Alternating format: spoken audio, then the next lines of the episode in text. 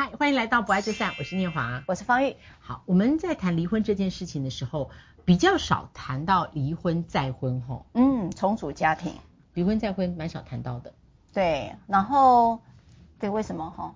因为我们谈的是你的个案嘛。哦。如果你的个案第二次再婚又离婚了，我还是想找之前那位律师，听起来好 sad。哦、对对对，没有。你有没有过？你有没有过？有有一个。就你帮他离了两次的。离两次，不同对象的，有有有，我离过，离过，而且你知道前面还没处理完就差不多，就是忠实客户吗？对，就是好多人都这样。我记得有一次我的朋友他就结婚，嗯、然后大他就是离婚再结婚，然后他说你怎么敢再结婚？他说我有个赖芳玉当朋友，我还有什么不敢的？因为我离婚找他就好了。对，我差点呛到，真的啊，他真的、啊、他就告诉我，第二次可以打折。他地色很贵，是不是？对，老客户可以打折。对，这个个案是什么？好，这个个案呢，当然，我觉得这位女性是这样子，当时结婚的时候也是呃轰轰烈烈的结婚，哦、嗯，也就是大家都认为哇哦，两个可以在一起耶哈。那后来，但是也终究在呃相当多年之后了哈，那也就轰轰烈烈的离婚哈。那因为毕竟当时大家觉得这一对是呃应该感情很好，不至于会离婚，但是他也确实在这个里头呃走到离婚这条路，那也有孩子了哈。那在这个离婚的时候，他想了非常多，也就是呃在大家期待当中的幸福条件下，他理论上应该要白头偕老，而他却没有，因此他找找到了很多对于婚姻的想法，也就是说。原来我有这么多的女性呢，哈，对于上一代对婚姻的想象，其实是非常的传统跟刻板的，哈。那因此，当她跨出了这个婚姻，而到了离婚变成单身的时候，她真的走到我们上一集的乐单组，哈，她也乐单了很多年。那孩子现在开始长大了，那听起来一定有可是，可是呢，对，她可是她觉得，呃。他发现一个人过日子这件事情并没有我想象中的快乐。他觉得我的身体会老化，他觉得我的经济状况也没有办法在一个五六十岁的人身上再去找更多的生产力哈。那因此他就认识了比他年轻的男孩哈。那呃相对的就是有生产力、有生存力、有生活力的男性了哈。他就起了一个要再婚的念头。那这里以后，他就开始问了好多朋友：“你觉得我适合再婚吗？”嗯，我觉得他的 girlfriend 都反对。对，他因为说你当时离婚离得这么惨，你还要再结婚，你发生了什么事？第二个是你既然都知道单身的开心，你为什么在一个谈一个恋爱就好？为什么要再进入婚姻关系呢？所以他朋友大部分大部分都是反对，可是呢，我却给了不同的意见。嗯嗯，我的意见是说。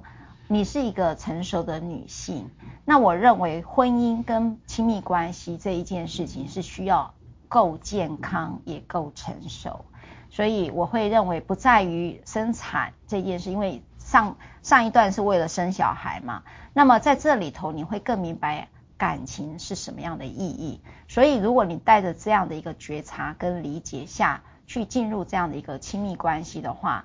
呃，我觉得我是非常的祝福，因为本来你就不能对婚姻有太多的刻板印象，婚姻是可以量身定做的啦。嗯，它是一个有机的 organic，而不是说你进入一个固定的模组。对，离婚再婚，我们会想到几个问题是要进入再婚的时候可能要考虑清楚的。我们先讲财产哦，请问一个男性跟离婚后的女性结婚，那对方的子女？对于这个继父将来有没有遗产继承权？嗯，好，我们来讲法律，因为这一部分是好多朋友问我的哈，嗯，所以特地把这个老师你的好，在民法第九百六十九条里面啊，称为姻亲是指血亲的配偶，配偶的血亲以及配偶的血亲的配偶。哎呦，还好那时候大二是转新闻，没有读法律。这到底什么意思？这谁写的民法？配偶之血亲及配偶之血亲之配偶，很可爱哈。到什么意思啊？好，我们举刚才那个小故事来讲哈，就是我刚才讲那个，譬如说这个 A 女好了，她不是有小孩吗？对。举例，她有三个小孩好了，那她如果跟这个小男朋友再结婚，好，那这个就是血亲的配偶，就是呃，对于这个小这个三个孩子来讲，A 女的三个孩子来讲，她就是妈妈的配偶，所以我的孩子就是我跟前夫所生的孩子，A 女的孩子，跟我现在的小男朋友就是叫姻亲。嗯嗯嗯，对，懂了。哦，这边因为血亲是指他母亲嘛，对不对？对。啊，血亲的配偶是那个比他年纪小的男生嘛，哈。对。好。对，好。那什么叫做配偶的血亲？举例来讲，我跟我的小男朋友结婚了，那我小男朋友有他的直系血亲叫做婆婆、公公、婆婆嘛，对不对？所以我跟我的公婆呢，哦、也会称之为姻亲，就是配偶之血亲。好。对。哎，所以这个最最拗口的这个什么东西？配偶之血亲之之配偶，嗯嗯，这样应该可以同理了。好，就是说，举例刚才讲那个小男朋友，他的血亲，哈，譬如说是他的婆婆也是离婚的，他又跟别人结婚了，他的配偶跟我就会是姻亲。哦，这样懂了。用白话文解释，大家就用那个小男朋友。所以只要在姻亲关系里面，如果我。再婚，我有三个小孩，但是我跟你再婚，后来你去世以后，我的小孩可以有继承权。嗯，对，对我我们两个小男朋友跟他的小孩有继承权，但是我跟前夫嗯所生的三个小孩没有，对于这个小男朋友是没有继承权，大家有没有理解？哦、他就称之为姻亲，对不对？我们刚才有没有大家跟在姻亲里面不能够对扯继承权这件事。来，继承权来，老师再念一遍。遗产的继承人哦，除了配偶之外，下面有顺序：第一个直系血亲卑亲属，第二个父母，第三个兄弟姐妹，第四个祖父母。这是我们一般人理解的。对，对我们的理解哈。你看第一个哦，直系血亲卑亲属，亲属。对，所以直系血亲，你有没有看到它不是姻亲？哦。我们就这样把它核对出来，会不会就很简单了？等于说我那三个小孩跟对这个小男朋友，呃，这个不不。这个妈妈的妈妈的老公这一件事情，你可以称之为继父啦，哈。对。那这种情形，你们只是成成立了直系姻亲关系，哈。所以你不在我们的民法一一三八条里面的第一项第一款里面的直系血亲非亲属，第一就是第一项。好，所以你就不会有继承权了。所以呢，好多的朋友每次在再婚的时候都会问我这一句：哎呀，那我会不会一结婚之后，那个孩子就对呃这个继父有这个继承权？那么他觉得这个再婚哈，那个小男朋友的家人呐、啊，那个小就会来开始问他是不是觊觎我这个小男孩、这个小男朋友的财产才要跟我再婚？所以都会不愿意他的这个，尤其他的父母亲都不希望他娶的老婆是已经有。有结过婚又离婚又有带着小孩的啦。那我想还有第二个，刚刚这是非常实际的哦，财产分配的。还有第二个最重要是离婚了之后再婚，他可能有两个情况，是不是？就是说他复制了前一次在离婚的这样的一个破裂关系里面的一些状态，因为他这个人又复制了。嗯。那或者是他从前一次离婚经验里面，他有 take away，就是带走了一些足以使下一次婚姻。嗯，能够更和谐、更圆满的经验，这种多不多？哎，老师问这一题就真的很厉害哈。也就是说，在婚姻当中，我 take away，就是说我今天有没有领到那个礼物？哈，对于婚姻当中你是毕业了哈，那毕业通常我们就已经有经历过学分该修都修了，但是你还记得多少哈？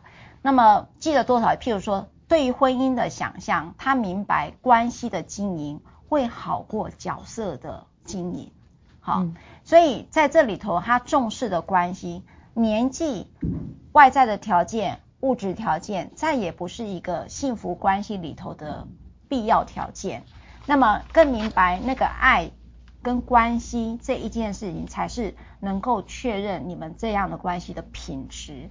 那这个就是你在前一段毕业之后领领下来的礼物，但是有人领的礼物是创伤，也就是说在上一段的创伤，他如果没有走过，他是借由下一段的关系来找到我那个创伤的弥补。我举例了哈，嗯、曾经好像我们有一集我有提过，他在前一段的婚姻，这个男人他非常的忙碌，那他老婆就觉得你太忙了，因此才就离婚哈。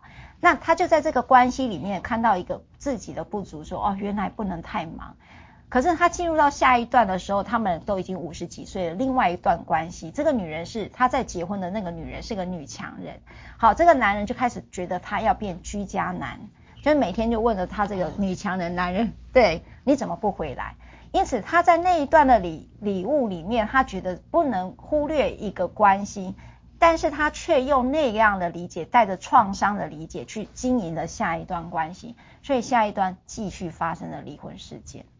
你的客户里面有没有就是讲反复离婚不对啦，就是说他离婚次数多于两次的？有啊，这不是哦，好，就是在 有一些呃男性哈，我我记得有个男性像这样的一个情形，就是反复结婚再离婚居多的是，当然是男性居多。哦，为什么会有性别差异？你觉得？原因是男人比较不怕婚姻，女人很怕婚姻。所以那个再婚的时候，他是一个完全要想很清楚，再踏入下一段婚姻关系的。那男性他在婚姻当中，他走跟就是他留在这里跟离开的时候，往往会借由下一段关系来弥补那个失落感。所以他们进入婚姻是变很快。那很快的时候，可是他他的痛苦好像在这里被解决了。可是这段关系，因为我刚才讲那个创伤带到第二段了，他又很容易再破局。破局的时候，因为他曾经有个婚姻的经验，离婚也没有怎样，他再次去找到第三段。